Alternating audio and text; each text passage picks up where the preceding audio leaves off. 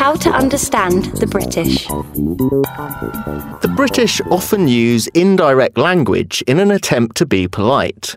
As a result, it can be hard to understand the true meaning behind the words. In order to help, a Dutch company has drawn up a guide to help translate some typical British English phrases. It isn't too bad. She likes it. It's awful. That was very brave of you. She thinks I'm very courageous. You're insane. Not bad for a first attempt. She thinks it's quite good. I hate it.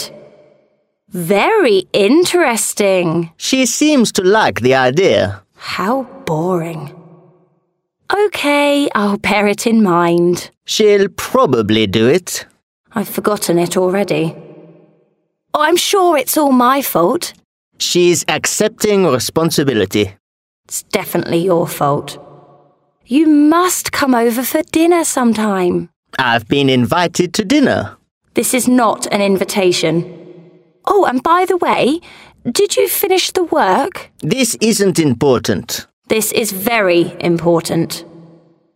I was a bit disappointed with the results. It doesn't really matter.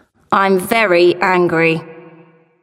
We'll probably need to think it over. She's still thinking about it. I'm never buying it.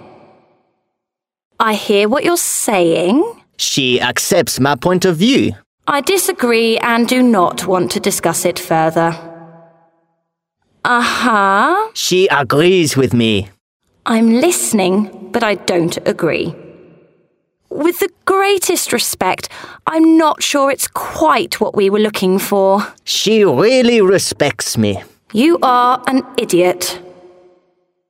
Understanding the words is only half the problem.